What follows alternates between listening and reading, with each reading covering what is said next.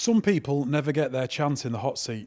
Gareth Keenan, Kelly Rowland, Andrew Ridgeley, Waylon Smithers, Spock, to name just a few.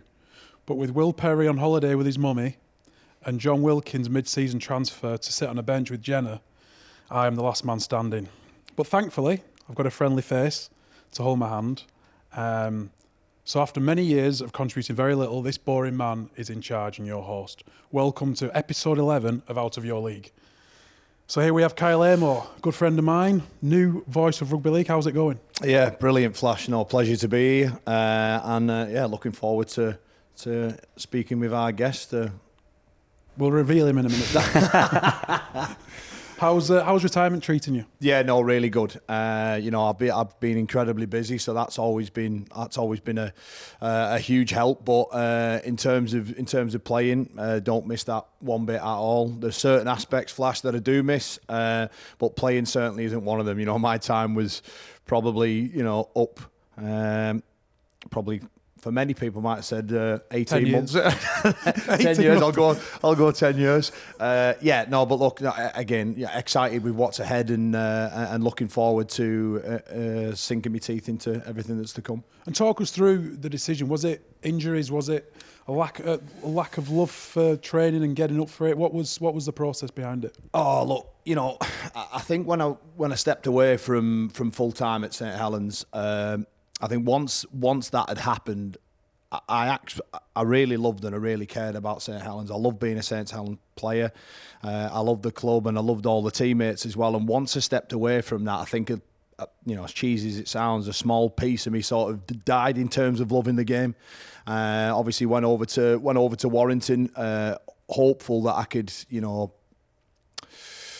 bring a little bit of what I felt that they might have needed at that time. But it, it you know, truth be told, I, th- I think you know mentally once you make that decision that that that you're done, it's very very difficult to to recapture that love for it and and and apply yourself properly. So, you know, again, all the players at Warrington were were fantastic. The club were great as well. The coach, um, but it was just uh, it was a difficult time for everybody at Warrington. Uh, a lot of people wanted the season over. A lot of the players did. A lot of the fans did, uh, and it kind of you know it, it, got to a stage where you know I had mentioned on a on a previous podcast where it got to a stage where I just yeah, I just wasn't I wasn't really interested in playing uh, at that level, and I don't think I was applying myself properly at that level either. So uh, took the decision to to to step away, uh, and then Widnes came in and again, they showed you the money, did they? Well, look, Flash. At the end of the day, there was there was a little bit of that. There was a little bit of that, and uh, you know, transitioning out of full time sport is incredibly difficult. It really is, and you've got to almost imagine that it's like being back at school again. You, you, have got a you've got like a 16 year old kid, but this time he was 36, asking him what do you want to do with the rest of your life, and and you know at times it spirals out of control, and you feel like you don't really know who you are anymore. You don't know what you want to do. You don't know what you want to be, and you kind of go into desperation mode where you know you'll just grab anything that's that, that comes your way just to make a means for your family. Um, you know, I'd I'd planned. You know, I've just finished as qualified as a teacher now in high school, so I'd planned my exit out of the game. You know, I'd done my degree, knew that I was going into teacher training, but it was still very very daunting. It was very daunting to go away from uh, you know something that I absolutely love doing in playing the game and being around all the boys to to this different role where you know I'm stood in, in front of a classroom teaching teaching high school kids. And um, you know while it's been brilliant and I've enjoyed it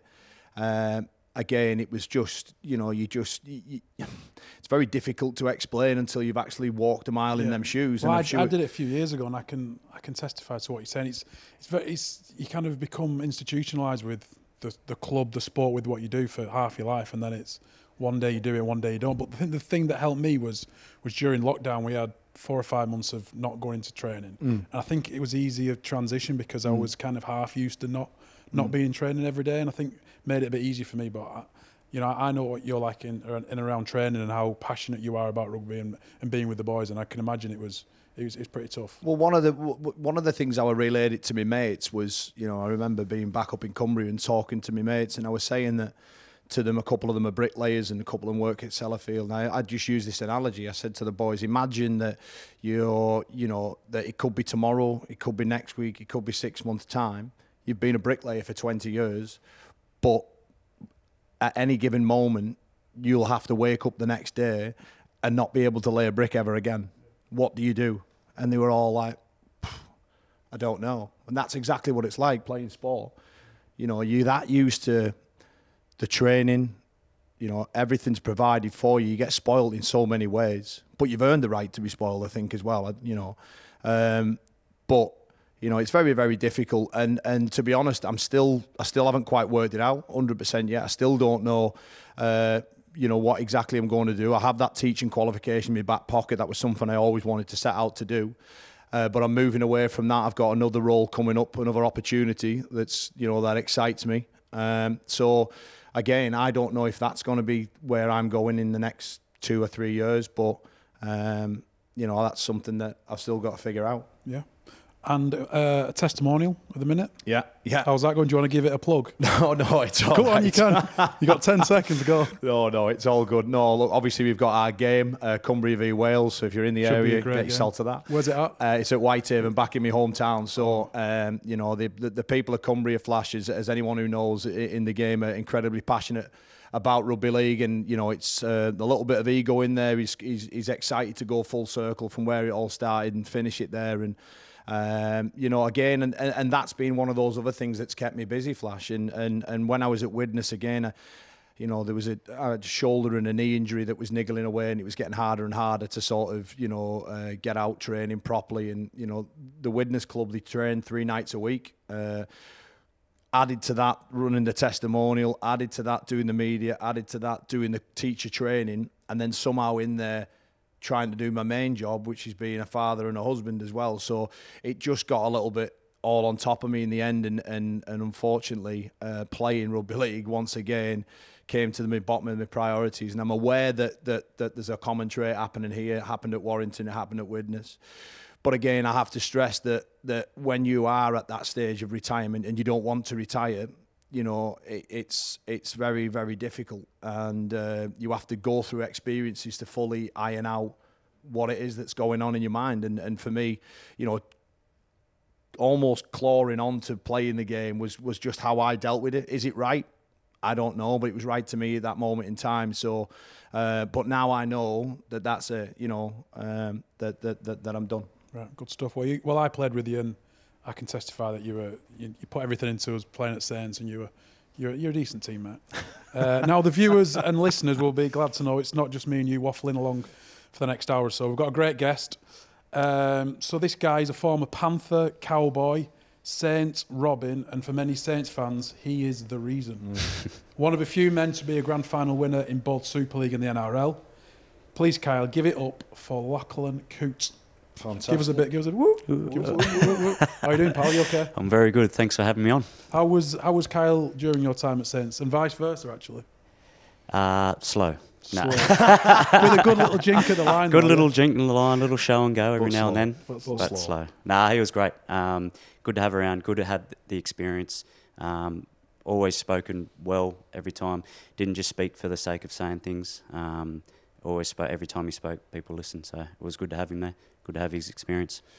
Look, I think there's no coincidence that Lachlan Coote came over. You know, um, and many of us were wondering how the void of, uh, of Ben Barba and what he did. You know, Ben Barba, what he did in them first ten rounds is is something that I've never really seen a player do. I don't he think was, anything would be repeated. Like no, no, he was he was incredible. Like uh, you know, and then um, towards the end of Benny's time, he, he kind of head got turned with the NRL, and then you know his performances did dip. But those 10, first 10, 15 rounds, wow, what a player! And a lot of us were sort of thinking, well, how can he be replaced? Well, you know, Lachlan Coote comes along, and there's no coincidence how you know that first season in 2019, we you know we, we blew teams away literally before half time. Uh, and you know it was the beginning of what you see now. I think, and and I think you the reason he is called the reason is because he was the reason. Do you know he was he was he was he was part of that. Uh, a lot of ingredients came together, flash at the right time. I think Cootie, you'll you, you'll Yeah, vouch for that as well, but it all had to be managed. It all had to be uh, it all had to be organised, delivered on on the training field as well as off it. And you know, Cootie just came in, and his standards and his behaviours was what the group needed at that time. And and there was a couple of others there along the way as well that it was part of that leadership group, if you like. And uh, yeah, w- what he was able to achieve there, fantastic. Yeah, I think from as we played in the in the grand final in 2019, and we at Salford all recognise you as probably the general at the back. Uh, There's not always fullbacks that kind of command that that general mindset where they kind of dictate play and obviously the numbers and, and where you attack. But I think you kind of were instrumental in that that spine with Johnny and Robes and Theo and um, yeah, from the outside looking in, I, I was I was ma- massively impressed with, with the impact you had on Saints. No, thank you very much. I appreciate the kind words, and I was just um, coming in to do my job. And I think at my time, I like just, Justin Holbrook always said it, but always being calm under pressure. And I didn't think it at the time, but I, I probably look back now, and that's probably what I bring to the team.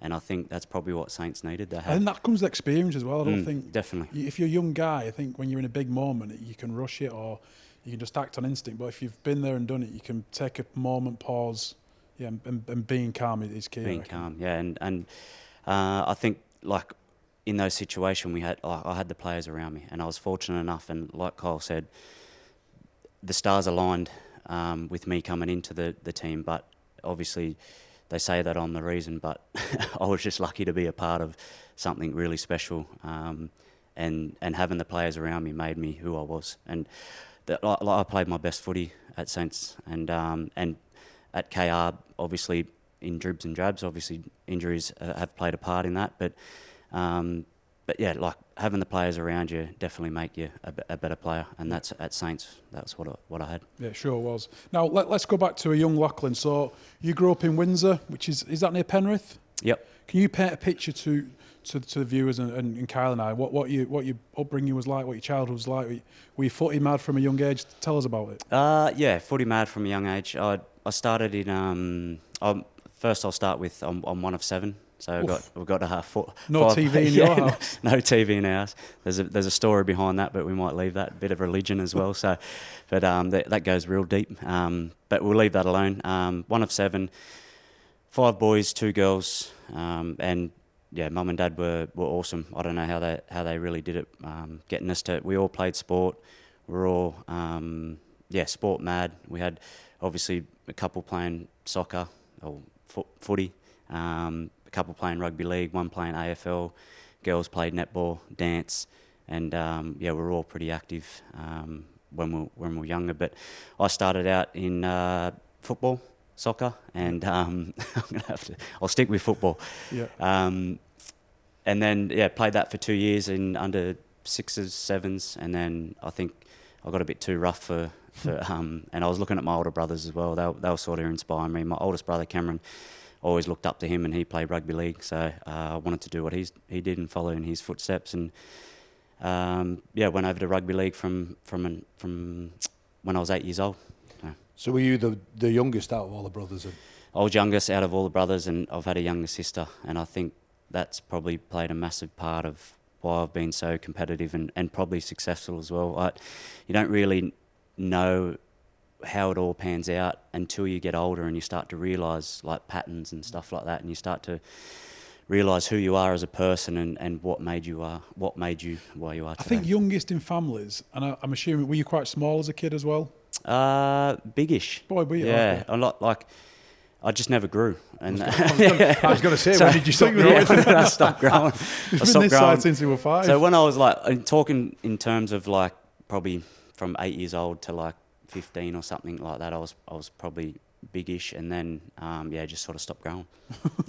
you mentioned can your see. brother there, Cameron. What was it that what was it that he you said you looked up to him a lot? Besides playing rugby league, what was it that he was doing that, that, that made you want to sort of follow in his footsteps? Well, I don't know. Like, I think just I always to have that competitive nature. it was always to try and beat my brothers at everything. And whether that was punching on or something like that together, or always wanted to beat them. And then with my older brothers, like even with cross cross country at school or athletics at school, like they went to um, regional or state. They were versing um, running for state cross country, and then I always I don't know what it was, but I was I was goal setting without actually goal setting of like okay, um, Cameron and Carl, my brothers, they made state cross country when they were in year um, seven or something like that. So I wanted to make st- state cross country in year seven. I know um, my other brother Carl, he he played in a um, Division One for Windsor Wolves um, under 16s grand final, and they they won it. So I was like, okay, well I want to I want to be there, and I want to achieve that. So I think just from that, and I actually did achieve that. We won under 16s Division One grand final for Windsor Wolves. So just those little things have have yeah definitely made me who I am today, and, and probably why I've been successful in, in in a rugby league career. And is goal setting something that you've that, that you've continued to do all throughout your career? Like you said, you've adopted it right at an early age without realising. Are you uh, were you a big goal setter, Flash, as well?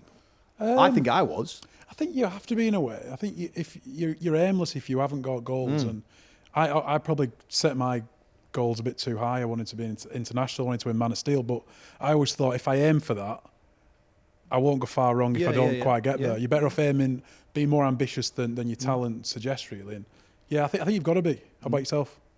Yeah, no, look, I, you know, obviously, you know, my route into the game was very, very different. You know, obviously played amateur for a long time at open age and then got the opportunity at Whitehaven. And It was never really, you know, I always had ambition, but I always had to sort of reassess my goals at every new level that I found, you know. So once I got to, you know, once I got to uh, Whitehaven, it was just about playing an excellent amount of games and making sure that that that I didn't embarrass myself as daft as that sounds. And then when I got to Leeds, it was about, you know, playing again so many games. And once he got to Wakefield, I then turned it into a front what front row was doing. A little bit embarrassing to say it, but you know it had to be. You know I wanted to make over 100 meters a game, and I, and I knew that if I was doing them sorts of things, that sooner or later I'd get recognised and I'd keep improving, and, and bigger clubs would come back for me, which they did at Saints, and then it became the goals then became around winning trophies. You know, once you get to St Helens, if you don't want to win trophies, then it, you, you you shouldn't really be there, should you? So, um, but yeah, just thought about goal setting. Is that something that you that you've done? It's actually something that I wish I'd done more of, yep. and I didn't actually go really into depths like that, like in terms of I know, try assist or mm. like my, my biggest one was always around um, su- um, supports. As a fullback, you always want to be the best supporter. So it was always up around um, 20, 20 odd supports a game and stuff like that. And that's, and I knew if I was getting around then, I'd be in, in, in the mix and, and around the game and involved more. So, um, but yeah, I wish I did more. I think the biggest thing for me, or learning curve for me, was my my ultimate goal was to play NRL. And a, a mate just sent me a sent me a photo of um, our year six. Um, like folder of what we writ and what, what we want to achieve when we when we grow up, and it was to play for the Penrith Panthers. Brilliant. So Brilliant. it was crazy, That's and cool. I, I, don't even remember sort of writing that, but I knew I was I wanted to play NRL at some stage, and then the biggest thing for me was that was my ultimate goal, and when I achieved that goal, I I sort of got lost in a way. Yeah. Uh, I I got there and I didn't understand, like I didn't realise I was goal setting, but I was without without realising. Mm. And when I actually got there, I was like, oh, I've made it. Yeah. And then like you know, I got lost lost lost in my professional career a little bit, yeah. and then yeah, found my feet again. Yeah, I think sometimes you probably need good people around you to try, or a new coach, or to kind of mm. put some belief into you that you can go on to that next level as well. I think that can be important. Now, going back to your family, so seven, you were one of seven. Now, your was it your grandma is Scottish? Yep. You talk us through your grandma because when you first played for Scotland, I was like, "How the hell is that?" if you can, can you tell us a bit about Aussie that? as they come. Um, yeah, no, I, I don't know too much about my grandma, and, and like I said at the start of the podcast, um, there's a there's a story around our religion and stuff like that, and how obviously no TV and all that kind of stuff. Um, but so there's a, yeah, there's not too much to know about my grandma, but obviously she was born in born in Glasgow. Um, went to, went to Australia when she was 17. Was she one of the 10 pound poms? Yeah, must have been. Yeah, I'd, yeah. I'd say, and then yeah. Um, yeah, and then that's how that sort of come about. So there is a, a, we used to see grandma and grandpa growing up a little bit, but yeah. um, not enough to sort of know much history about about it all. So, if you don't mind me asking, then um, the Scotland representing Scotland was that something that you felt that, that that that you you had to do, that you wanted to do, or was it a case like a lot of other players is that there was an international opportunity to play on the international stage, and that, and that you're taking it through the grandparent route? Yeah, I think it was uh, yeah realizing that um, you know I probably passed the days of playing Origin and, and making Australia, and um, there was an opportunity there. Kane Linnett at the time we were both playing at Cowboys, and, and he just recently played um, in the World Cup for Scotland. Um, and then there was I just it was just a, a, a rough like we're just having a laugh about Yep. it, and I realised that my grandma was Scottish, and I said, oh, I wonder if I could I could play, and um, so straight away he was Kane Kane was onto it, texting the obviously the management of the of the Scottish Rugby League and and finding out how to how to go about that I could get in. But to answer your question, it was just about um, playing in an international on an international stage. Yeah. And how was that? Because the Scots are a very proud people, aren't they? Mm. And I'm sure you've been up there and travelled and been to Glasgow. And was there any initiation ceremonies with haggis and whiskey? Was the was the kilt wearing? There was kilt wearing with uh, no jocks on. Yeah. Um, that was a rule, so had to wear that. But um, yeah, it was pretty cool, and I'm glad that I actually did it. I, I think I had my my worst year was at Cowboys. Um, just finished 2016. It was so.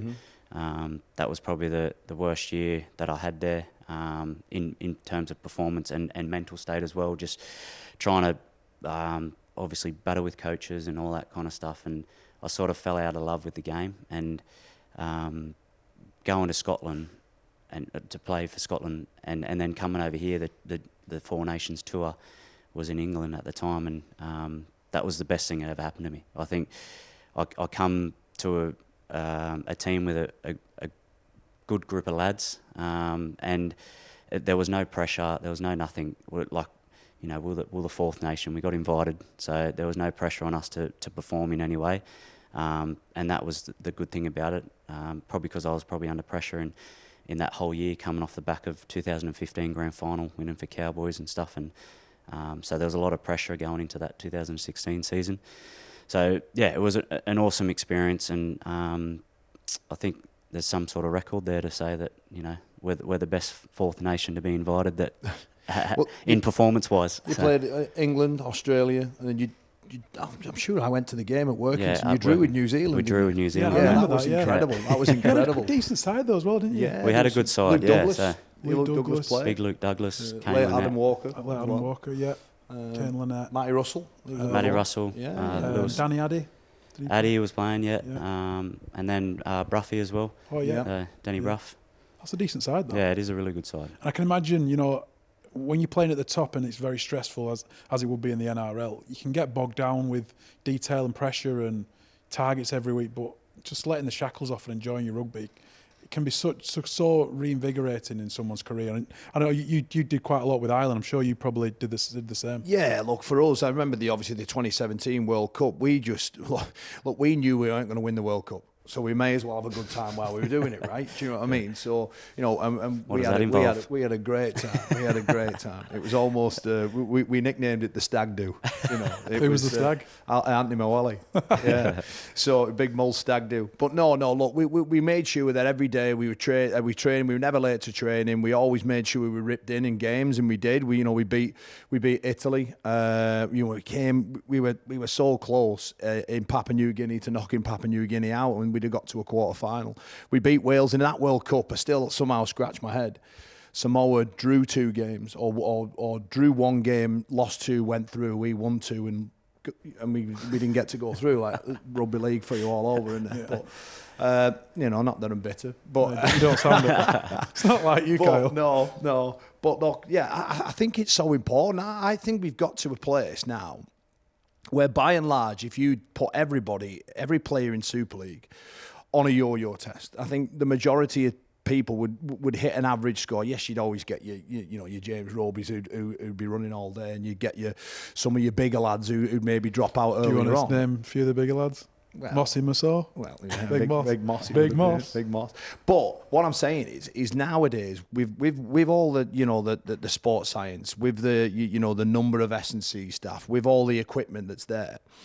I think pretty much is everybody at that level where everybody's near enough as fit as each other, but where they probably not is mentally. You talk about taking the shackles off, and I think the team that the, the teams that are mentally excited or prepared or whatever you want to call it to go out on a Friday night, the ones who are in the best headspace, they're the ones who they're the ones who, who I achieve things. the know. happiest teams are the most successful teams. Mm. Like for last, you you guys have been at Saints for for the, the most successful run in Super League history. I reckon knowing quite a few of those lads, that was a happy dressing room. You knew when to have go- a good time. Yeah. You knew when to work hard. Yeah. You obviously had talent. You had big, strong players. You had you had all the ingredients, but you were a happy camp.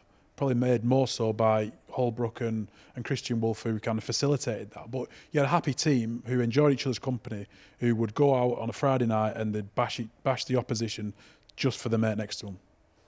yeah, Yeah, that goes so 100%. far. And I think that's what I've learned to realise how much of a coach has an influence on the players. And I and I go back to sort of my Cowboys days, and there was a lot of pressure around that stuff. But I refer to Justin Holbrook like just the most positive bloke I've ever met as a coach. And like I'll, I'll go back to the story of me coming to um, Saints first. My first game, we're, we're playing Wigan, and I think we're what was it, te- um, six ten or something, at, um, going into half time, and I threw an intercept. And um, at the time, I can't remember who it was um, who ran the length of the field and scored. And we went into um, into half time, and Justin Holbrook done his round, talking to all the players, asking how they were and how they were feeling about the first half. And he come to me, and I like I was I was a bit nervous at the time because I you know I've just come off the back of like sort of Cowboys and a coach and stuff who's sort of put you under a, a, a bit of pressure about those so, sort of sorts of things. And he just said to me, he said, oh, oh, because I said, oh, I apologise. I was like, oh, sorry, mate, you know, not the best pass, best pass selection or something like that. And, and he just said, mate, he was guessing. He didn't know what, what he was doing. You, if you threw the ball, it was hit and miss, and he was guessing, and, he ended up coming up with the play. And then like I just like it was like a massive relief. And then to that day, I just I still think like a coach has a massive influence on a player. Yeah, that can that can go one of two ways. That you can either go in your shell Mm. after a bollocking from your coach, or you can maybe feel a bit taller going out into the second half and, and backing yourself because those opportunities can come again, can't they? Yeah, definitely. And you've got to be able to back yourself, and a coach needs to, to back you to, to go with your instinct there. Yeah, hundred percent. Now, just going back to your, your NRL career. So, um, you're at Pen, Penrith as a teenager, and then you debuted in 2008. How how were those early years for you at Penrith? Uh, unreal. Um, everything and more I thought it would be. Um, I think I yeah went out for my debut. Best had all my family, all the supporters there, that uh, friends and family and stuff like that. And I think on the on my debut after I got, I got man of the match, and I thanked all Did my you? I thanked I thanked all my fans when I when it was my debut, and Want to thank I all still get fans. Yeah. I- I still get- 20,000 fans. Uh, I think it was 20, 20, um, 20 fans I had. Um, but yeah, it was it was unreal. Um, and we ended up going extra time and, and drawing um, against um, a, the Broncos team. So And that was at Penrith. that was Home- at Penrith home ground. Yeah. Do you know So- who else was in that crowd that day? Kyle Amor. Kyle Amor. Were you? Yeah. Yeah. Oh, really? We've spoken about this. Yeah, haven't we we? yeah. What were you Wade doing? Graham, Yeah. he made his debut with you. Graham And was there the week one as well, before, I think. It was Origin, wasn't it? Yeah, it was around. So were you Origin, trying to get a tra- uh, training trial No, contract? no, no, no. I was there part of the Cumbrian amateur team. We, Oh, we yeah. played uh, York, Yorkshire, Lancashire in like a Tri Nations or Tri Series, whatever you want to call it. And whoever won that got to go to Australia. So we went out to Australia, based in Penrith for three weeks.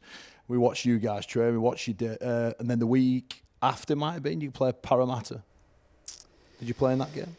Uh, I Parramatta? probably would have. Yeah, so I we think went so. and watched that game as well. And Can't remember I that. remember you had a training session. We all watched, and uh, somehow Trent Waterhouse's jersey that he put in the bin ended up in my suitcase. somehow. Accidentally on Somehow, purpose. eh? Do you know what's interesting there? You know, Always getting stuff signed, aren't you, mate? you talk about like careers and like different trajectories. Well, that couldn't be any more different. At 20 years old, you're making your debut, getting around in the match. And Kyle, with all respect, you're on an amateur tour with your Cumbrian team, and to say you two won a, gr- won a grand final together, it's Mm. it's quite cool. That. That is pretty cool. yeah. Actually, yeah. and more, more young men should Yeah. know that. They, they don't have to be in scholarships and be in academies to get to where they want to get to. Some people's paths are different as long as you kind of got the right mindset and Yeah. you, you work hard and you've got a bit about it. You, you can you can still get because you would have been what? How how old would you have been there?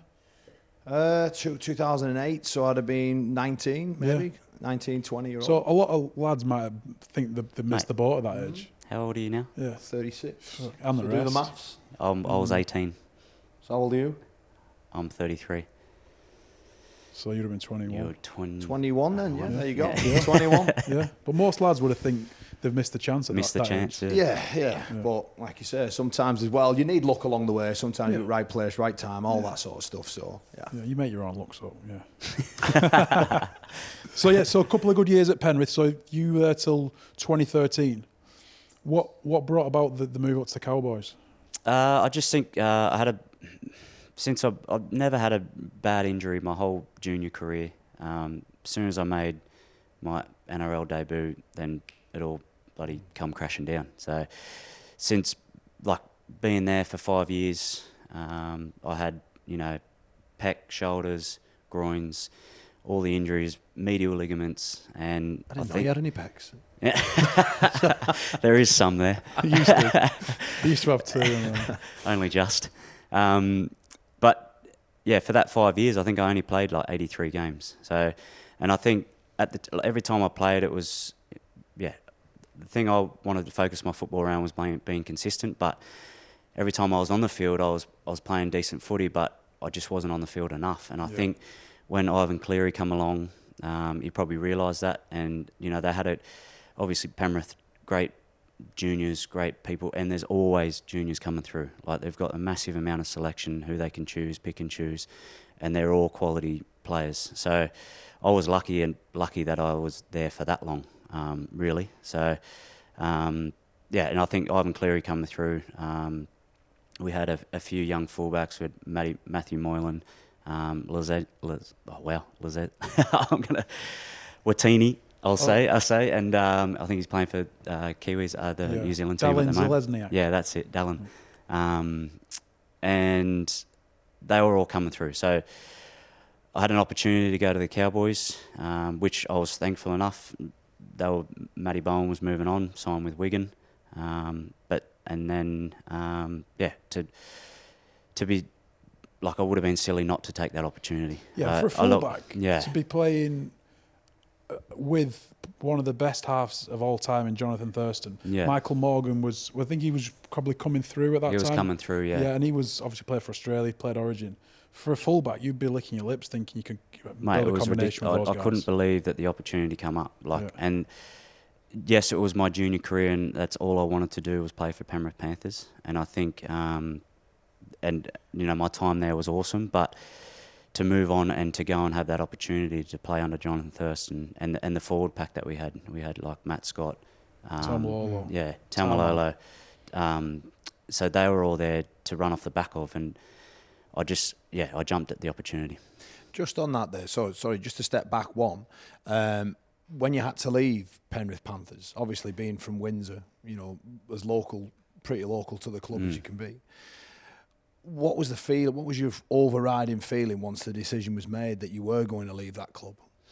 Yeah, well, it was, and I'll probably contradict myself a little bit. Um, I was sad at the time, and yeah, like you said, like born and bred, it was my junior club. That's all I wanted to play for, and to be able to, to say that you know they're not going to re-sign me anymore, um, you know, was a was a hard hard to sort of take at the time, young fella.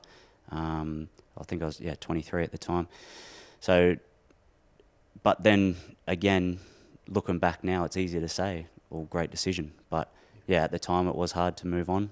Um, but then again, yeah, like we, the opportunity to jump at playing under Thurston was, was a great opportunity. Now, talk us through the first couple of years, though. So, 2014 was your first year at the Cowboys, and then 2015 built up to the crescendo of the grand final, which was one of the most amazing spectacles you'll ever see.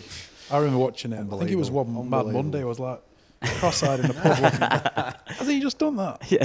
Talk us through those two years. Unbelievable. Um, well, yeah, it wasn't a great start to my Cowboys career. Um, I moved up there and, and yeah, a bit nervous at the time to try and fill Matty Bowen's shoes. Um, obviously, was never going to do that.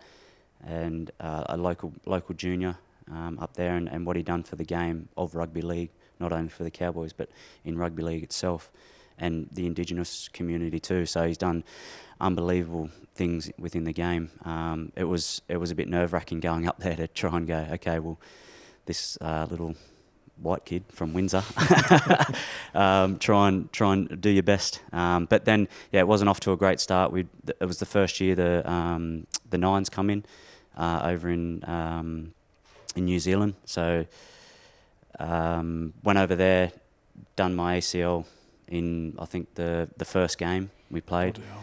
So that was yeah very very depressing time of my career, um, knowing that you know I wasn't being able to to um, perform that whole year. But then again, um, with all adversity, whatever you get through makes you stronger. Obviously the sayings and stuff like that, but it, it definitely did. Um, it was it was probably the best thing that sort of happened to me in a way. And I always say to Michael Morgan, I made his career because my ACL, I done my ACL. It- did he come in at fullback then? he come in at Ah, fullback, so he was always. I think he's always played in the halves Yeah. through his junior career, and, and then he come at fullback. Um, Paul Green, yeah, gave him the opportunity to um, put him in at fullback, and mate, what a what a career, uh, what a what a, a year for him. Unbelievable, yeah. And so for that full year, you were on the sidelines, and then the next year, you would have been coming, trying to get back into the team, trying to get fully fit, trying to prove your point, and then that kind of built up to the to the, the massive success you had. Yeah, so that was hard. It was a, a tough slog for the year because I just I just come off the back of a, a pec tear. Um, from pec tear at Penrith, at Penrith. straight into so ACL round two, done my Jesus. pec, d- round two um, in the 2013 season, tore my pec off the bone, had to get that reattached, surgery, everything, all the lot, and then got back in round 22, I think, and then played the last four season, uh, four games, sorry, and then yeah, went back in, in straight into the pre- pre-season, done a, a, probably the best pre-season I've ever done um, back then, and big, strong, fast, and then went into the nines comp. Not, I wouldn't say big, but probably strong. I wouldn't say big. Yeah, that year that you that you went on to win the grand final, you know, you talked about the pre-season that you had and and, and the condition you felt in, but you started the season in the Q Cup, didn't you? Yeah. You know, so so you know, I think that's you talk about different pathways into the, the game and success. Well, what a story that is. Mm. Starts off in the Q Cup and wins the grand final later on in that year. There's there's a lot of lessons in there for any youngster who's playing the game now, or or any any teammate of yours to you know because Yeah. at times don't you at times when you're not being selected or you're perhaps feeling a bit out of form, you have to play the long game in rugby league, don't Yeah. you? You have to just trust that that there is an opportunity. There's always an opportunity for you somewhere down the line if you just stay with it. and that's and that's exactly what happened. Like and like I was getting to, I had like a, a 12 month pre-season, and like I said, it was the best thing that happened to me. It made me strong, resilient with all those um, with all the training that we did. I got on the, I was in my lycra and everything, bike, biking up Castle Hill, Mount Stuart, um, done all that, and all that training definitely made that season next. And like you said, I, I started out in the Q Cup for the first two rounds, I think it was, or first three maybe, um, and then back in, in, in round four. I had this exact same story as you. So in 2013, we played Hull KR away, and I tore my ACL with a cannonball tackle.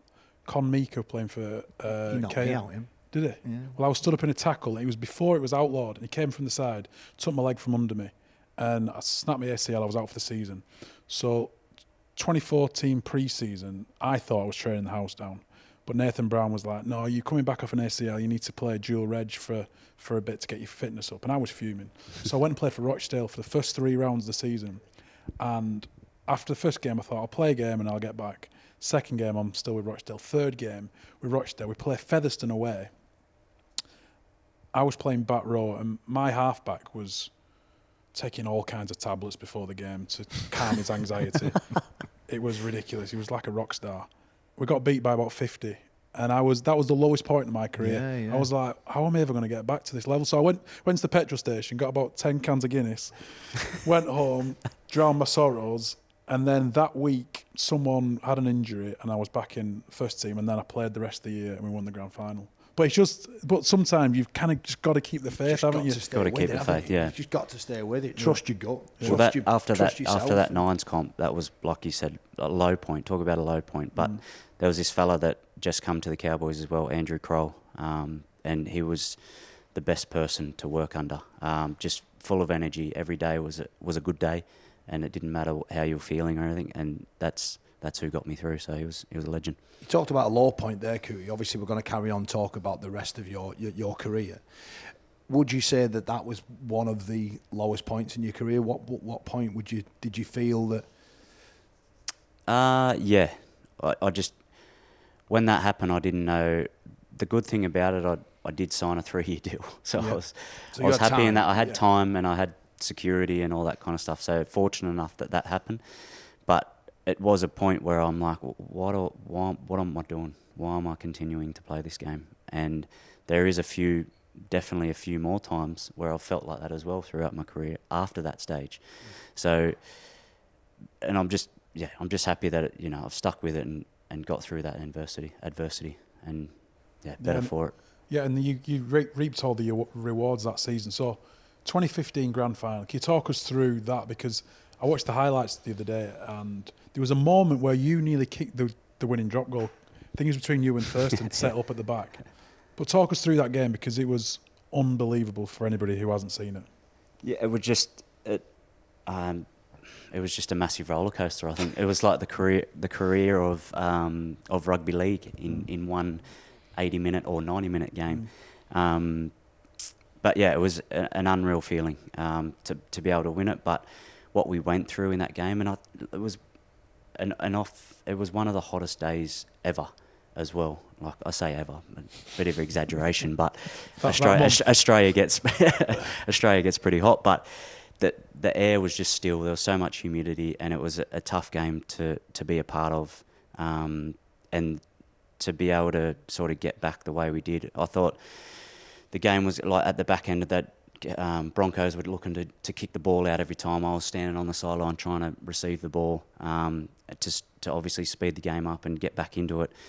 Um, but like I had nothing left. I, I was, and I and I, at a point I thought that I was just like, this is it. Like this is what it feels like to, to lose a grand final at in in a stage in that game. And I thought there was no way that we could we could get back um, because everyone was at a stage where we were just all out in our feet.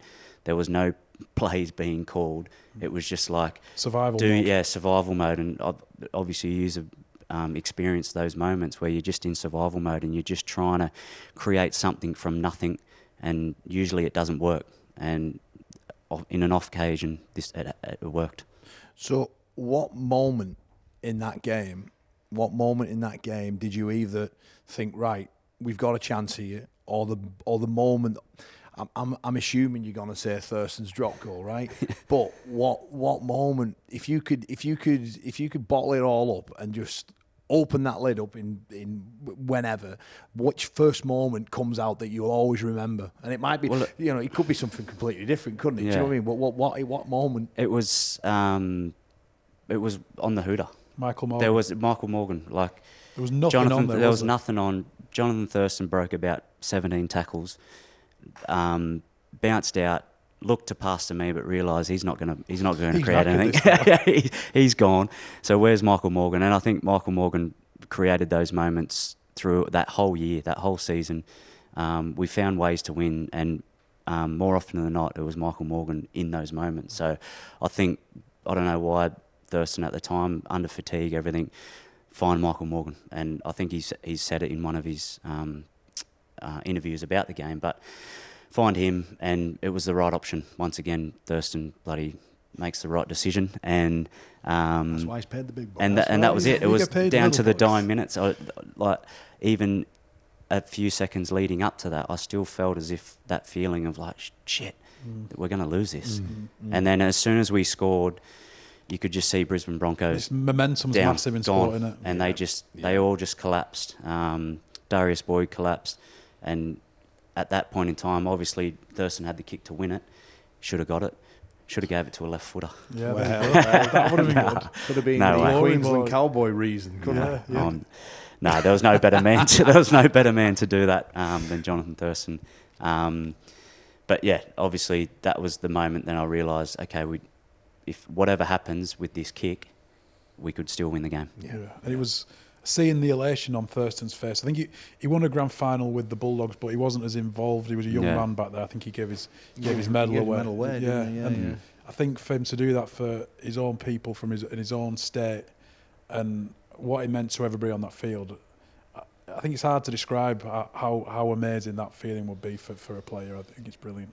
The games that we come up against Broncos that year too were it was like because obviously it's their local derby now. Obviously the Dolphins are involved now, but um, the two um, Brisbane teams, oh Queensland teams, sorry, rivalry, and it was always coming down to golden point or one one point or one try throughout that season, and for it to be like you're saying, Jonathan Thurston to finish off at fairy tale ending against a, like a, a local derby was yeah an unbelievable grand final And- to be a part of. just on that, I always remember back to Flash 2014 grand final, Keiron Cunningham saying us, enjoy it because it goes like that. Enjoy the game because it goes like that. Now, the games itself and, and, and the medals that you win along the way are great, don't get me wrong. But for me, it's always been about, you know, we spoke about the journey, The you know, the journey, journey and, yeah. and, and, the, and the days after. Well, I want to know what was it like winning an NRL grand final? What were the days after like for Were Lachlan you Frank the Coote? Tank? pretty much. yeah, respect.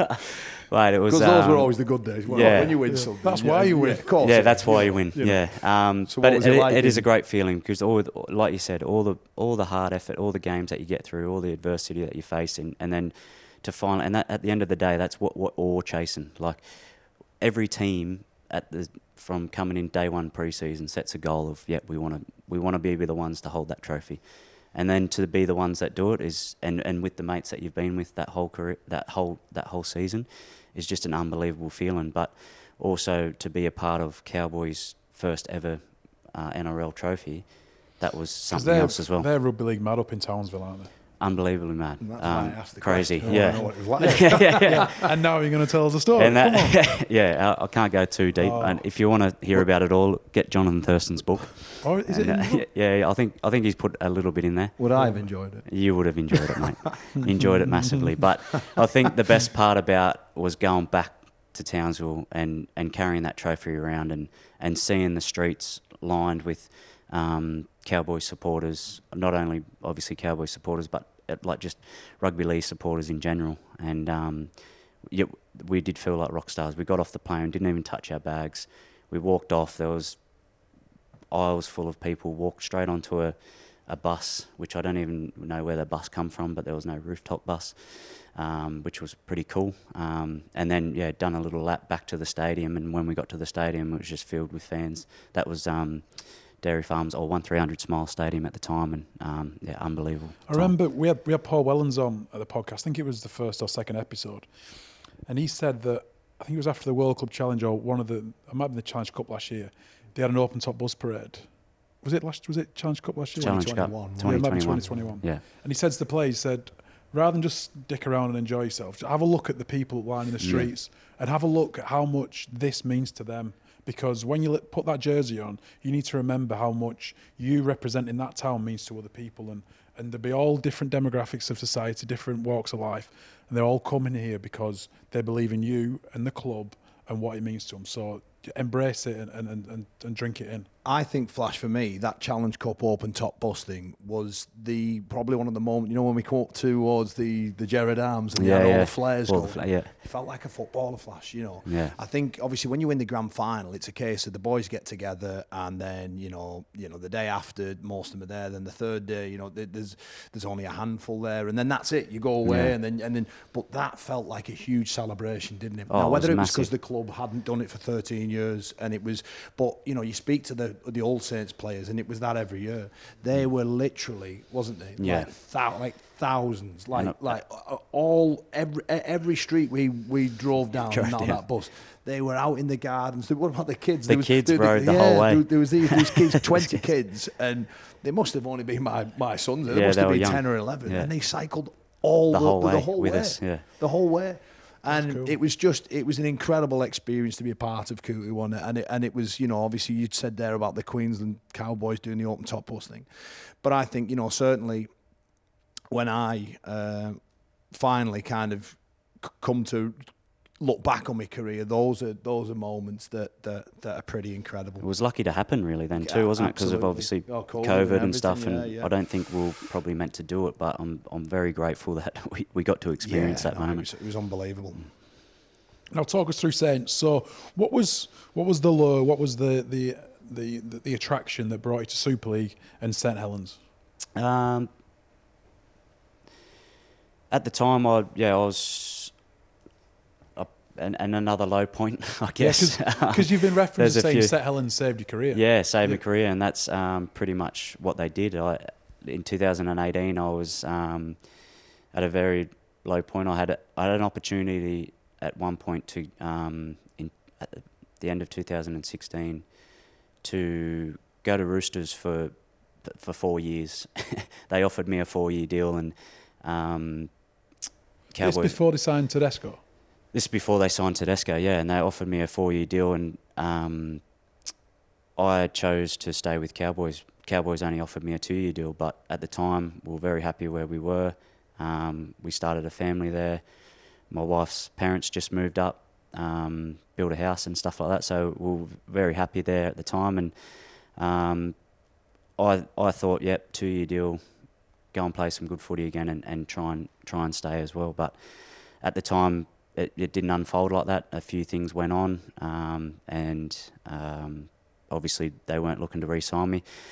But then you, you never know what happens in rugby league. You never know who you never know who's talking or under the table or anything like that. And um, next minute there was um, caught wind that Benny Barba was wanting to come back to the NRL and um, and just so happened to be he was he was going to Cowboys and I didn't know at the time because it was a late late decision. It was late in the year. I think it was around um, August or something like that. There, was talks and there was no NRL sort of opportunities coming up at the time, and I thought I was just uh, that was it for me. I was I was either going to go back to Q Cup or um, do something like that, um, and I, I was second guessing my own ability as well. Um, I you know I wasn't.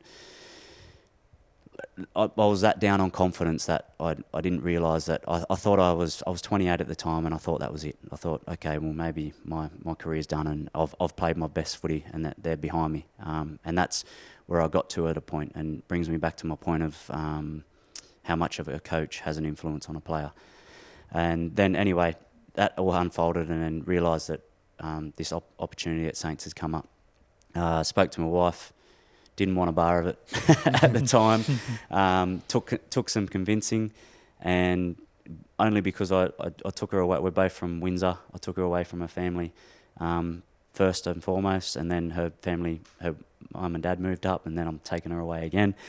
So it, it's always hard. There's always the Some long contract negotiations with your wife. yeah with my wife. Yeah, Yeah. so pretty much. Take Um, to Paris. Or, you know, yeah, do they've gone to London. And I that's- think people don't realise that's that how I sold it, yeah. They, They don't think- realise that, that, that, that it's not just you. It's you know you've said you started a family and everything. Mm. I mean, like, how how how difficult really was it? Oh, it, it, it's hard. It's hard at the time, and, and especially for my wife. We're only young. Like I, um, like I said, I was I was 28, um, and she's she was 27. So, um, but yeah, we'd, it, it was hard. But um, at the time, yeah, trying to sell it to her of like you know we can travel Europe. We've got the opportunity. Um, obviously, you can't do that much traveling, but she didn't know They that. don't realise that time, do they? don't realise. We got, yeah, we got every. Got we're ya. playing every week until October. so- Yeah, yeah.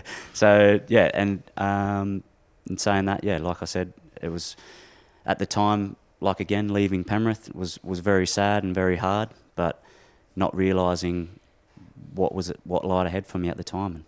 Now you you work with obviously um, Justin Holbrook, Kristian Woolf. What were they both like to be coached by in terms of similarities, differences? What was your experiences like with both of them?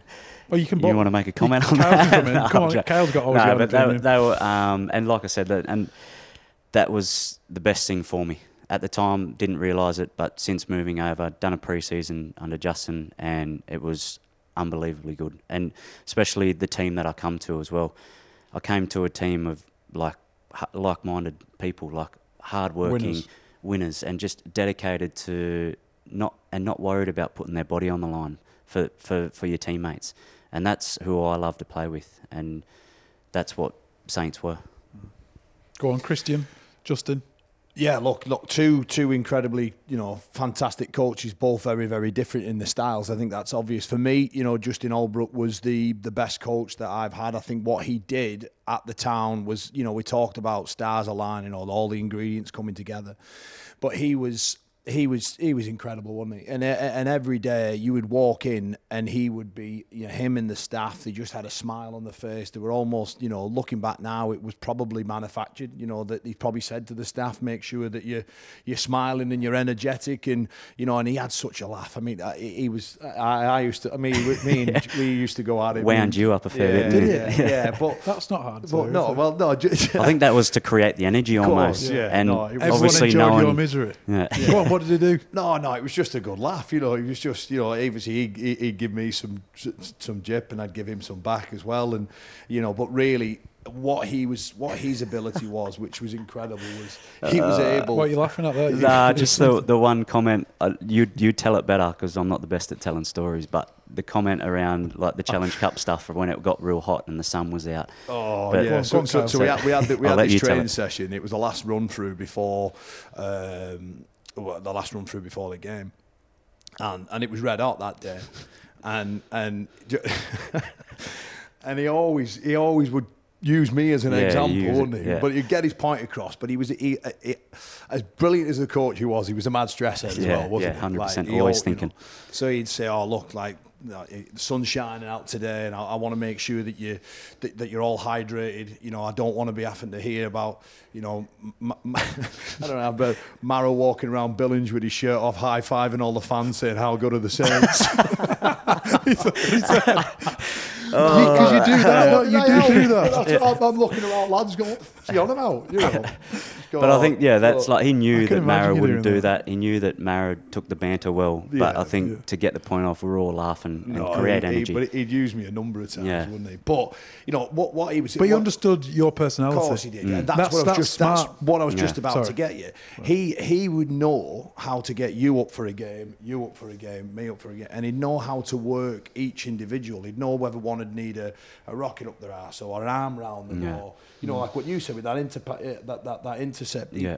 ah, you guessed it. Emotional He- intelligence. He he was he was brilliant at that, and where he'd sort of you know Kristian Woolf, he just didn't have a day off. Like his his intensity was another level, yeah. and we needed that. You know, we needed that, and he certainly gave us that backbone that we needed. You know, the one the one eyebrow around our time under Justin was was that we weren't resilient enough in in some big intense games that, that, that if a team got on top of us we, we, we had a vulnerability about us. Mm. And I think what Wolfie did was was again through his you know you, you, you could have a bad training session flash and you pull you in and say you're telling me you don't want to play this week? Like and you're like Jesus mate like come on we all have a bad day. You know what I mean? Well, I think under Justin Holbrook, like, and what you talk about that resilience sort of thing, I think the big turning point was the Challenge Cup final Yep. in 2019, losing it against again against Warrington. Warrington, yeah. yeah. Like, and I know- think know, that's and, uh, knowing that we were sitting at that point probably what 10 points above everyone in the Super League, and that I think that was a turning point to realise. And then obviously the year before, he's lost the, the Warrington the, again Warrington in- again in against the final. yeah, yeah. So there was this like inkling of like, oh, Saints can't come up. Was there a Catalan semi-final as well? oh that was Was that uh, that's 70s, no no no no that well, was that 2017 Yeah, it might have yeah, been. Yeah. might have been 2017 we got ambushed 'Cause I- that day yeah, I remember well. Yeah, what's, I think, yeah, we, I I think think we'd was won the one. 14 yeah. or 10 off 10 or 12 games in a row and I think what I'm trying to say is I think under Kristian Woolf we didn't you weren't allowed to go into a game thinking you were going to win Anything nobody had the right to go Yeah. into a game and win That was Always probably what you needed after a think couple of good years with Justin. yeah To like, there's no time to rest on your laurels. No. Yeah. It's rolling your sleeves up even more to, Mm-hmm. to continue this success. But then I also think Wolfie Kristian learnt stuff from going to Saints and sort of learning how to relax and, and be serious because I felt like he was just serious the whole time. when he first and it's came probably the way he looks as well. He looks Well, like I'm- a serious I was, man. I was a bit scared. there was times where I've had conversations with him and just said like, mate, just smile a little bit more. Like- um, I hope he Oh. doesn't hear this, but No, but that's what. But, no, he's yeah. right. He was he was that intense. It was like you know you have to lighten up. And let's not forget, you know, before lockdown, he was under pressure. yeah, Do you remember? yeah, He was- hundred he was percent, yeah. really under pressure. Yeah. Yeah. And I think in lockdown, you know, he kind of learns how to trust the trust the boys and trust that they were good Hard work- yeah, professionals, good hard professional. working. Do you know what? After lockdown, we we were struggling at before lockdown. We were struggling at Salford a little bit, and then we came back and got to the Challenge Cup final. We had a really good run, and it's because we were a very professional group of lads off the field. And I think that told, and I think it was the same with you guys because you were all competitive. You were winners. You did the right mm. thing. I think that period of being away from training, it set the the men from the boys and who were really really like fair income Yeah. about um, having a good season. I think sometimes, Flash, though, we still we still get caught up in, in rugby players trying to pretend that they're all mad. You know, like uh, is it, is it, like it's not cool to be professional. Yeah. Do you know what I mean? I think those attitudes are changing now. I Yeah. think they are. But you know that Saints team, when you've got right at the very top of it all, when you've got James Roby, Yeah. leading by example. You look at Wigan Warriors. You've got Liam Farrell. John Uh, you, you, do, do- do you know what I mean? And, and, and it's no coincidence, Flash, why those teams go on and, and achieve things. And I think Cootie will probably go into this later on down the line about Hull KR, but I think that's probably, you know, one thing with Willie Peters, obviously, uh, and yourself being there, you'd, you'd pass that, that Yeah. lose the tag of it's, you know, you don't have to pretend you're mad. The game is a tough game and you Yeah. have to be slightly mad to play it. I get Yeah. that. But we, you know, you don't, Yeah. you don't need to, you, don't know, the to be world's- too mad. it- yeah, Yeah. No, not if you want to win things. No, that's very true. 100%. There was um, Damian Hughes, the sports psychologist. He coined the phrase "cultural architects." Was that a good coach gets three or four cultural architects in a squad, whereas they set the culture. They're the leaders. They're the the, the main men that set that culture. And I think all good rugby league teams of the last 10, 10 15 years have got those characters because lads will follow them. They'll mm. fo- like they'll follow the Robys, the O'Loughlins, the Sinfields, the Peacocks. Yeah, well, Ro- Roby definitely made me a better leader, and I think I don't know if Roby said it or Robe said it or someone said it, but he said that he wasn't sure he could be a good captain because he didn't really speak much, and he showed me that the way to lead is through your actions, and that definitely sat with me more in leading through my actions than than having something to say or trying to inspire players through your words. Inspire them through your actions. Yeah, that's very true. Now, so looking back on your career at Saints, what were the the big moments and who were the the key you know personalities, the key people in the dressing room that maybe got unnoticed a little bit, but who really added lots of value? You don't have to say Kyle. Um, I think everyone, uh, like everyone in, in that team, was was a real professional and, and wanted to succeed, and um, they like they wanted their their what like people talk about the why, and like if if your why is strong enough, then you'll do anything to try and create um, success within your business or or professional rugby league career or anything like that. Um, but I felt like everyone's was um, had had the same idea and wanted to breed success within within that culture. And I think it was a, a great culture. There wasn't there wasn't like I come from Cowboys where you know there was a it was a massive drinking culture. Um, you know we, we're on trips away all the time, and I, I, I find you know probably sometimes you just deal with things through alcohol, which is which is not the answer, which I've now found. Um, going to Saints was probably the best. Yeah, like like I've I've said it before, but the best thing that's happened to me in as an individual. But then also, the the, the culture that I went into created that. So, like obviously, like Jonny Lomax made me a, a better professional with what he does. He's the most for his- professional guy. Yeah. before his He's with his unbelievable. body, body. So He'll be stretching right now. Yeah, Definitely. without doubt. I swear we had Or do some compet- pec flies. competitions and trying to see who was first into training. Like, I'll be like, I'll be running in, racing in, trying to race him in there. But, but yeah, Jonny Lomax, um, and then being like with Theo Fages as well. Me and me and him really clicked, and I think he was a a great um, reason why why we went so well. We had that stability within our team of just like not doing the flashy plays, but making sure that everyone knew their role and um, and were getting to the points of the field. I, I, yeah, I, I think it was detail, me. You Mm. know, everybody knew their role and everybody nailed it more often than not. And even your, you know, I always think the the, the, the teams that, that win things, I do believe that you need three, three, maybe four slight egos, slight mavericks in a team. You know, the ones who, are, well, look, the, the ones who are going Louis. to come up with, with uniqueness are the ones who provide something that's different. You have to have them, and you have to. A coach has to massage that as well at times. But I think you know, predominantly, if you've got though, you're always going to get three or four, you know, special players that do their own thing. But I think everybody else, as long as they sit in the realms of knowing what they're good at. And don't try and be the, the That- hero that was of the us, team. that, wasn't it? Yeah. Well, exactly. But yeah, I, I honestly think that the best sides are the ones who let you know. Let's you know, if you talk about that that Melbourne side, that the, the spine of that, everybody else just fitting it around it. And I think I think I even think that now. The best teams are the ones who, who this is what you do. Don't try and do anything over it, and don't try and be anything, or don't drop underneath it because we'll put somebody else in. And if you, as long as they sacrifice their ego for the greater good of the team, then then it works, doesn't it? Because you you know special players will always come. You know the next group will come along again, and and they, and they, just are. I don't know how they do it, but they just do. But I think that I think it's saying what you had at the time was you had a lot of those. Um, a, a lot of the key individuals were in the sort of the, the peak years of the career, uh, and I think you had a lot of clubmen, if you like, who would who, who probably could have earned money better money elsewhere, but but realised they were in something special, and and ultimately under all under all of that, there was a willingness and and and want to to succeed and and be very fit. And you know, one thing you had to be at Saints was fit, wouldn't you? You- Yeah, you had to be. yeah. You know, you didn't get respect from the boys if you if you toss training off, and um, you know, I think I think as well a special mention for the blokes that didn't always play. You know, I think Yeah. I think we had a really We had a good. good depth. it. You've got to A be really a good, good you've to good squad. teammate Yeah. to do Yeah, that. Because yeah. It's not easy being in and out of a team, out of a team and still offering the services and being supportive to the lads who are, who are taking the field. That you need good clubmen around there. Yeah, you? Yeah. and you have to want to you have to want to do the right thing by throwing the best shape at, at, at the first thirteen or Yeah. whatever. And,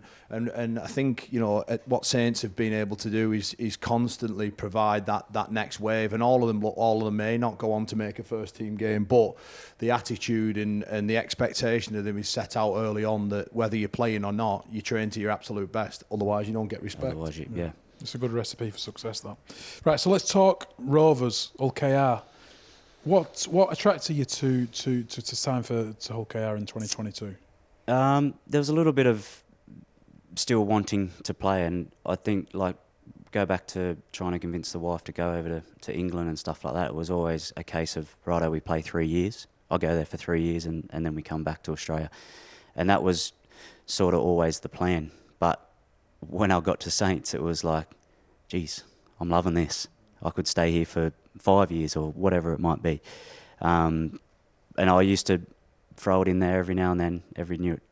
Do you reckon we could stay another year after this? Like, just, just to the wire. Oh, she has. Oh, it? Well, COVID ruined it a lot. Yeah. Um, we had we had some tough periods through COVID and stuff like that, which I which everyone Yeah, did. yeah, yeah. Um, but then obviously the fact of being on the other side of the world and all that kind of stuff comes into play. So, but um, yeah, so the the plan was to try and um, stay for three years and then go home. But then obviously I wanted to stay at Saints.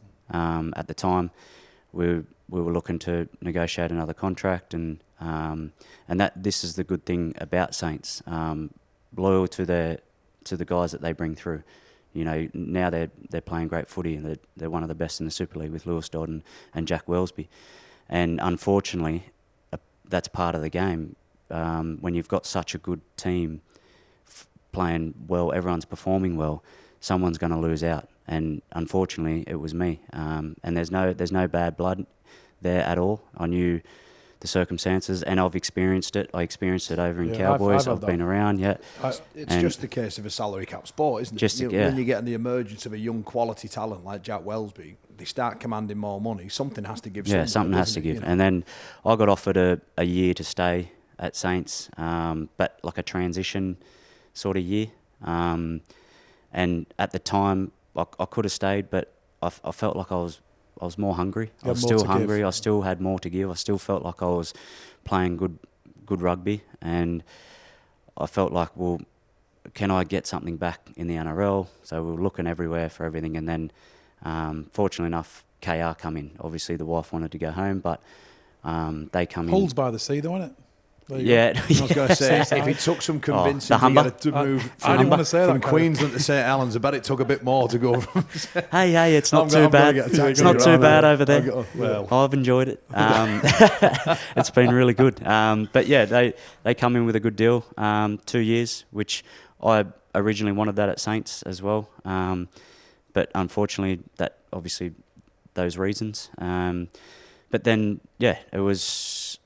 I seen it as another challenge to, to be successful, and um, I seen it as similar to Cowboys. Go to Cowboys, be the first ones to win a premiership uh, or championship, um, and that was that was the overall goal, and that's that's the end game that I had in my head to go go to Hull KR and um, and and bring them a bring them a trophy. Cootie, so you join Hull KR, you've come from St Helens, three grand finals and a Challenge Cup in your time there. What was the biggest difference day one when you walked through? Uh, yeah, just the standards, definitely. Easy, easy answer. Um, standards of um, the the culture, um, like I spoke about with Saints, it wasn't much of a drinking culture. Um, probably was behind the scenes. I didn't know. Don't tell Cootie. Go into the Some of that, No comment. but I think yeah, just the standards and um, and I think Tony had done a good job as well. Then he he was in the process of sort of changing that and Did you sign bring- for Tony to work for Tony, or was I, I spoke with Tony, and, Yeah. and, and he's another reason why I went there. And I did like Tony as a character. I'd, I'd never really met him um, face to face, but the way he come across is a good character. is is always sort of like a positive up up sort of bloke, positive bloke. Um, so he was one of the reasons why I did go there. Um, and then yeah, so that. But like, I'll just stick with standards at the moment. And was it was it alarming or was it, you know, how how big was was the the difference between the two in terms of those standards then? It, wa- it was alarming. Um, I did have conversations with the wife and think about, and then like like even just moving the kids from St Helens and, and stuff like that. Like all that comes into play, and then you sort of start questioning yourself: Have have I made the right decision here, in in coming here? But again, like I could see I could see potential, and like I had the focus and I had the drive, like I did with Saints. I've gone into Saints and, and try and contributed to, to winning some trophies there, which was successful. Obviously not because of me, but obviously the, the culture in itself. But if I could try and rectify that and at uh, at KR and and make make these individuals realise how good they can be and not wasting it just because of you know a, a night out or or something like that. And so I ch- like I've pretty pretty much given up alcohol because not because of that, but I, I know what it I know what it does to you and I know how it, it can affect you. Um, so is that more health or Uh, mental? or- health and mental. So um, at Saints, I I didn't really drink that much. I drank a little bit, um, but then that was like sort of my my transition away from it. And it was it, I'm just thankful that um, my wife doesn't really drink, so it was easy not to do that at home. And then and then when I got to KR, I was. Well, I think I'm going to have to not commit to not going out here and just try and be an example that I want to be and going back to James Roby, like try and be the example that you want to be and, and be a leader and what it takes to be successful. Talk about not drinking alcohol there, Cootie. Was there ever a point where you felt that it was getting a hold of you then, or is it? Uh, yeah, I sort of liked who I was when I was pissed, and and that's a bad thing. I thought I could only be myself when I was um, under the influence of alcohol. Be Um, yourself. yeah. Do you, So- have, do you have insecurities? Oh, I, I used, yeah, I used to. There's, there's a, there's a definitely a, a path that I went down um, of, and not, not many people know this, No, um, no. but um, yeah, of sort of depression and stuff like that, and, and dealing with everything. I'm lucky I didn't, um, yeah, keep going down that path, and I had good people around me, but. I don't want to go too deep into it, but yeah, alcohol does consume you, and you and you feel like some you get to a stage where you feel like you're a better person um, with alcohol, and, that, and and it's not the answer. Was that a byproduct of the pressures of, of sport, or just something that's just? Oh, I think so, and and then just being around that culture as well, and you sort of just get caught up in it. Um, I had some sort of personal issues when I issues when I was younger, that I was um, that I was dealing with as well, and I just got I got past those issues, but then I think alcohol just became.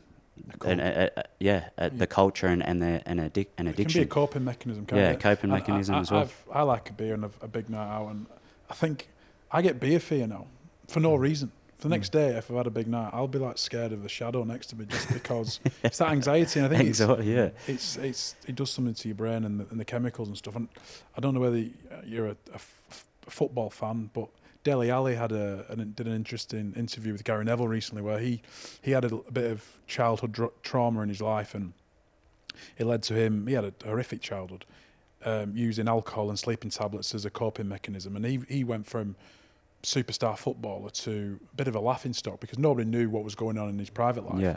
And he went from a superstar footballer to a laughing stock of a player because he was dealing with all these pressures and it was because he used alcohol and sleeping tablet, tablets as his coping mechanism. Mm. And he was affecting his, his whole life. And yeah, some people, it, it's, it's, it's, it's, it's not good stuff, is it?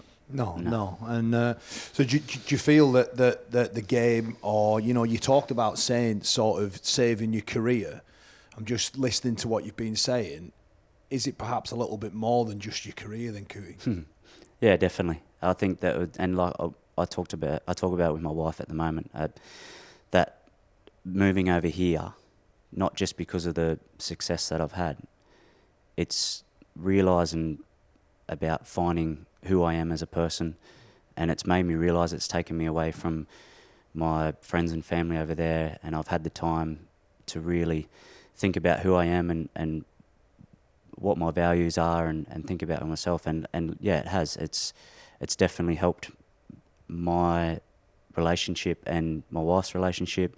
It's helped massively with all those things. And like we were never in a bad way but I just never realized how good it could get. And moving over here was the best thing that's ever happened to us off the field as well not only on the field. So um, and yeah just going back to sort of KR and just trying to I've realised how much being away from alcohol has made me a better person, and I know that um, that I could create. I'll try and create that within the KR culture. Um, so, yeah, choosing not to go out or anything like that, and um, and you get segregated a bit. Like you, you're like, oh, probably don't tell Cootie because you know he he might tell someone, and that's not what it was about. It was never. I don't care what you're doing. It like that's your choice to go and do that. But if you're choosing to do that, then you're harming yourself, and you and you're harming the team's performance as well because you're not going to be at your best on Monday. Do you think your decision to kind of abstain from alcohol and, and probably be as professional as you could be, did that rub off on some of your teammates? Do you think? Uh, I think it might. I liked. I'd like to think so. Um, and it, it wasn't just about staying away from alcohol as well. It was about obviously doing what I needed to do to be better. And I was still learning. I'm like I was still learning now, like just before I retired. Like I'm still learning every day to try and get better and and how to be a better rugby player, how to be a better teammate, how to help make my teammates better. Um, and it was all about being the most professional I can be and, and being in a good mood about it, like being smiling and like going back to probably um, Justin Holbrook, like it was probably fabricated a bit, like it was it's probably fake, and you're convincing yourself that you're happy about rocking up on Monday and, and being not sore or whatever, or trying to pretend that you're not sore, but it was all around to try and make myself better as an individual, but also how can I make the culture better as well.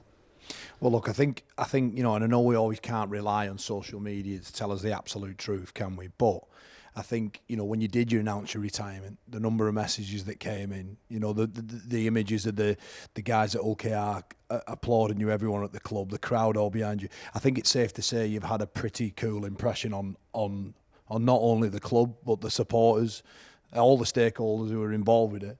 And uh, yeah, no, it was just brilliant. See, I know how I know how much of an impact that you had uh, on on you know, St Helens. Uh, you know, it was incredible to play alongside you, and I know how much of an impact that. I, I've no doubt that if you hadn't have been there, you know, things may, you know, things may have been a bit different. So, uh, you know, for what you've just been saying there, mate, you know, outstanding, and, and I'm, I'm sure you've had a, a, positive impact on everyone at KR. Yeah, those kind of um, that reception to retirement isn't isn't common. So I think that shows a lot towards what what kind of impact you had on the club in such a short period of time. So you know, should be com- uh, con- congratulated for that massively. Now, we just want to discuss your, your retirement a little bit and um, and hear your thoughts on it because um, you know you're still a young man and obviously you look you're physically quite fit and healthy and but there's been a few um, issues with concussion. Um, so how do you firstly how do you feel about your retirement and, and how long has it has it been a consideration for you? Um, well, at the end of the day, it's inevitable that we all have to retire, and I think like knowing that I've been close to it a couple of times, I knew that um, righto, this this two year deal with KR could possibly be that's it. I'm going home. Obviously, I didn't think of concussion at the time, but I knew that you know the family have supported me enough to throughout my career. I've been pretty selfish as an individual, which you do at you have to at times um, to be professional. Um, so I knew that it was sort of coming to an end. Um, but yeah, obviously it come to an end earlier than than what we thought. Um, I announced my retirement at the end of this year, earlier in the season, and then coming out and, and getting another two concussions this year um, didn't help, and that was the that was the frustrating thing going like from last year coming into this season, knowing that if I get any more concussions, then you know it's it, there's some t- tough conversations to be had and I think I took the frustration out. We, we played a friendly match against um, Leeds, and Aidan Sezer. I, I slipped and he, he hit me high. And there was so much frustration in myself knowing that if I got concussed then, then I'm considering I haven't even started the year and it's all over. And I lashed out and, and slapped. Handbags. Yeah, yeah. wasn't wasn't a closed fish, but fist, but open hand. Um, but yeah, I apologised to him after the game, and and it, it was just myself really. It was nothing he did. It was my reactions and my frustration taking it out on him. So, um, but yeah, it's yeah, that, it's been a tough year. At that point, did you know that there was pressure from medics and team doctors for you to kind of you're on your last warning in a way? Was it was there external kind of? Oh, there was heaps. I had, had a, um, obviously the concerns of the wife, of the family, um, the concerns from yes medical staff. I've I've seen the head specialist five times in the last two years. He was we're, we're counting up how many head knocks I've had over my 15 year playing like playing career. Um, so it's just like all those things come into play, and knowing that like I, I just want to finish this year. I just want to. I knew that we had a great preseason. I knew that we had a good team. We recruited well. Willie's been fantastic, and I knew that there was there was something special coming from this season, and to feel like, yeah, and like I said, all that frustration come out with that one head knock with the in in the early part of the season. Cooey, what was the what was the first time where you felt or the club felt that you needed to see a specialist and how did that conversation go you mentioned the five times what, what when was the uh, when was it first noticed that that that you could potentially be in a bit of trouble here. Mm. And how did that conversation go, and how did you feel? Well, it was yeah, it was tough. I it was at the end of last year.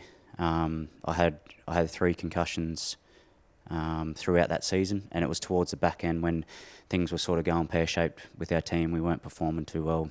Obviously, Tony Smith had left, and all those kinds of things were happening. But I was obviously I had a couple of concussions throughout that year early on, and then um, in the in the late in the back half of that season.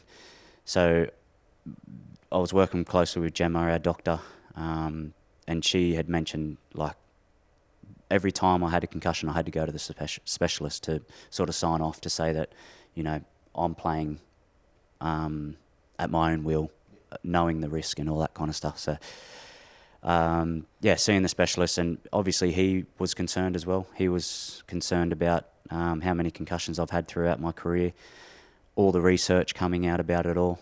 Um, so, and like I said, like, and like I said, going into this season, I was nervous in a, in a way, knowing that if I get any more concussions, then that could be it. Or the right thing to do was to walk away from the game. Did it did it play on your mind going into a game or a training session, a contact session or a big game? Did you think, shit, I need to be careful here? Yeah, well, I had numerous conversations with um, Willie Peters about it all, um, and he he stressed the con- he he had massive concerns about it all as well. So he obviously knows um, the repercussions of concussion and all that. Um, so he had his concerns around it. Um, but yeah, he's but yeah, I did. To be fair, I had um, I was yeah thinking about it at like not in the early stages because I had a really good preseason. I was probably I was really fit. Everything was going well. No, no, no issues throughout the preseason. But going into the season, in the back of my mind, knowing that you know if I got any more concussions, then that could potentially be me. So magic weekend, um, where you, you know, your last sort of concussion. Mm. Put me and Flash in the room with the specialist. Were you on your own? Were you with your wife? What did he say? Um, that was a yeah, that was a hard conversation, and I think from that concussion, walking off the field, having in my head that this could be it, like this is it. I think there's going to be some real tough conversations after this conversation, not only for the specialist but with my wife as well.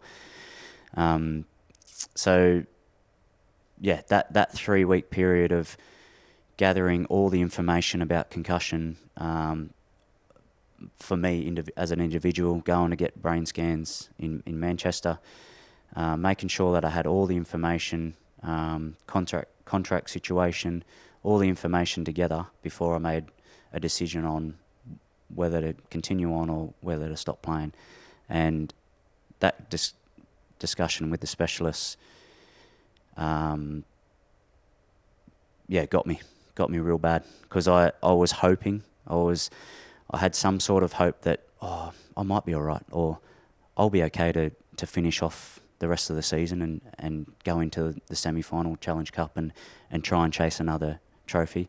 I was just hoping that there was something that the specialist said that gave me that glimpse of being like, okay, yeah, I'm fine.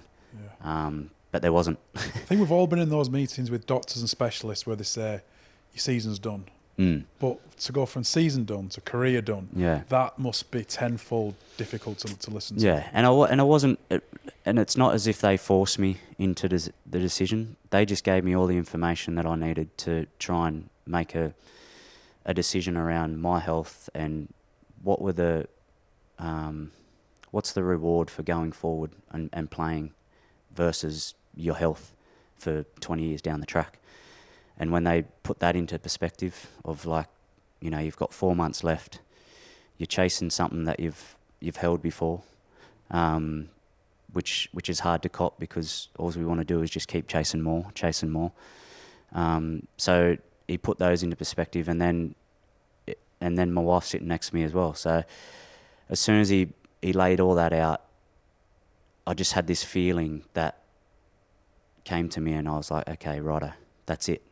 The hope had gone, and I, I broke down in tears. So mate.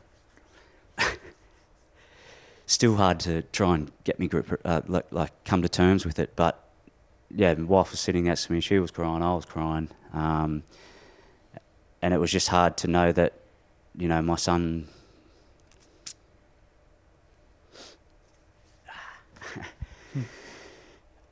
I wasn't going to get to put the jersey on again and run out in front of my family, Yeah. and then to stand up there and in front of the boys and tell them that I'm not going to be able to take the field with them anymore Mm. was was a hard it was hard to get my head around, and it, there's still emotion around it now, and, and still hard to sort of come to terms with it. So um, I, I did all that. I did all the conversations, and, and it was very tough. Um, at the end of the day, usually the hardest decisions are the right ones, and I think I've made the right decision. Yeah. And there's um there's a famous saying by Dr. Seuss that's don't be sad that it ended, be happy that it happened. Mm.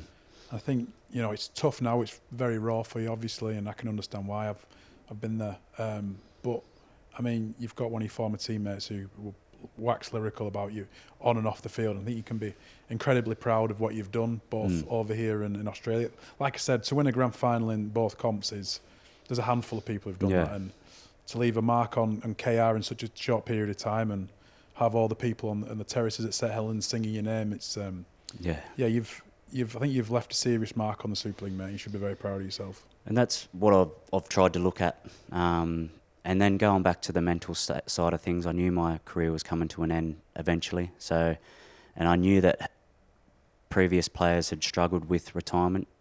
So my last probably three years was to focus on how can I be in the best mental state I can for retirement. And I'm so happy that I'd, I'd worked really hard to figure out who I was and, and what I'm about. Um, because w- as rugby league players, we tie our identity to rugby league, and that's who we are.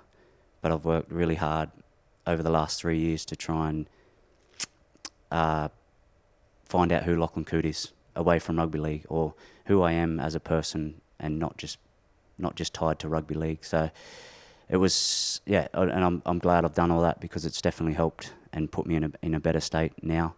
Um, but then yeah, going back to the original question of being around KR and, and, and St Helens and all that kind of stuff, when you when you go to a place and you've got a sense of belonging, you'll do anything for that club. And that's how I felt at Saints and, and that's how I, I felt at KR as well. I think that's you know pretty powerful listening to what you've been saying. I think there's a lot of players who can resonate with that. You spoke about how you s- over the last three years you're trying to find out who Lachlan Coote is. Right at the very start, Flash, I said now I still don't quite know what I am, what I'm doing, where I'm going. So it's incredibly you know refreshing to hear that that, that you've not only have you delivered on the field, but you've certainly delivered as as a person as well. And uh, you know to echo what Flash said, mate, you know to be one of only 14 to to both sides of the world. A Challenge Cup in there, three three grand finals, dream teams, international caps. You know, I think it's pretty safe to say that you've that you've conquered the game, mate. So Yeah, you've won. uh, you've won. you've won. You're one of the, you're one No of the, one you're one of wins. the rare few. No one know. wins. Kyle's won. No We're one all wins. We're all No. winners. Uh, but you know, I, I, again, you know, you only have to mention this guy's name in the town of St Helens, and I'm sure in years and years to come, I've no doubt that, that hopefully one day you can you, you can come back across and, and we can all share a beer again and talk about the memories and, and I've no I've no doubt that Or a Fanta. that say again. Or a Fanta. Fanta. Not a Or, bit. or, Nah. or a Fanta, sorry, of course, yeah, of course. I'm course, joking, of mate. course. I still enjoy a red wine. Yeah, Oh, well, there you go. Yeah. So yeah, no, mate, brilliant, and it's been an absolute privilege to sit on this sofa and, and, and, and talk through it. And, and even though we played three years together, learn Mm. things that even I didn't know. You know, so uh, thanks for sharing, mate. No, thank And you. And just before we finish, what's next? Come on, tell us. Tell us Um, what, what, what, what, get excited about. I think uh, yeah, we're definitely moving back home. Oh, I don't I don't mean to say definitely. You can travel to Paris now. You Oh, can yeah. finally, you can finally uh, do his end Mrs. of the I can bargain. find it. Yeah, we can finally travel Europe. have you got any, Um, Have you got any plans to travel before you go back? Yeah, or- yeah, we do. So uh, I'm I'm fortunate enough and really really grateful that KR have um, have been very supportive with with my decision. Um, which I'll just touch on that that um, Paul Lakin and, and Neil Hudgell back at the club like they've been awesome for me off the field as well. You know, I've, I've caught up with um, Neil numerous times over coffee and we've had chats and stuff, and he's helped me um, helped me deal with things away from rugby league, like in terms of like professional business wise and all that kind of stuff. So he's been awesome, and then obviously making that retirement, they've obviously um, you know looked after me f- until the end of the year, um, which I, which I'm very grateful for, and they you know they didn't really have to do that, um, but yeah, that's allowed us to um, be able to finish comfortable and, and go home and, and move back move the family back home and, and then probably do a bit of travelling ar- around Europe as well. So Back to um, Townsville. back to Townsville, Yeah. um, and then going to look into. I've, I've, I enjoy property. Um, invested in a, in, a, in in myself in property, so I'm going to move into uh, being a real estate agent, Nice. and then learn the art of sales. Um, you'd be good off that. Talk underwater, you Talking can. So, Billy bullshit. so I might um, might ask you a few questions after this, but it's not small. It's cosy. Power of storytelling. We all, Yeah. uh, we all have the power to do it. Mm. So yeah, but we'll we'll move back to Townsville. Um, we, we you know we, we sort of ended um, our time not like not the way we wanted to Quite in Townsville. abrupt. Yeah, so we, we want to go back there and, and, and settle there for a bit. Go back around being around family, Laura's parents, the in-laws. Are they still there waiting for They're still there back? waiting for us, hanging on. Nah. but yeah, no, it'll be um, it'll be good. Looking forward to it. And I think, um, like we spoke about all those things about um, realizing who you are, and you know, rugby league has been a massive part of my life, and I've played it since I was eight years old. And but at the end of the day, there's life after rugby, and you know, we can all be better in in careers and whatever we choose. I think be successful, and the more and more I'm asking questions that from previous people that have retired, like yourselves, how you can create or how much things translate into into life after football, and that's given me confidence to know that you know I'll be okay. Mate, I'm sure you'll be you'll be more than okay. uh, You know, after all you've achieved and the the, the relationships you've made over here, you'll you'll be a, you'll be a massive success. So I think that's all. Is it, Kyle? Anything you want to finish on? I think so. No, It's been good to have you. It's been it's been uh, it's been enjoyable, Flash. I've, I've really enjoyed it, and obviously we've had a you know a great guest in Cootie. You've, you've opened up, and it always helps when you know when when people are you know. I remember listening back to a podcast that you did with our physio uh, Nathan Mill, and it was around the sort of stigmas of of, of, uh, of masculinity and, mm. and, and, and admitting that, that, that you do cry. You are open to being vulnerable. And I think you've displayed that today. And, and, and as such, we've been able to not only delve into you as the player, but again you as the person. And, and you know, I've certainly learned uh, one or two things uh, that that I'll take away. And again, I'll I'll uh, I'll like to thank you for, for sharing all those, pal. It's been it's been pretty cool to listen to. you. No, Yeah. thank you very much. Cheers, Lachlan. Thanks for Cheers, having me on. Cheers. Right, that's that's all for this week, guys. Please like, subscribe, add any comments, and five star reviews only. Hopefully, Will Perry will still be on holiday next time. Thanks a lot for uh, watching and listening.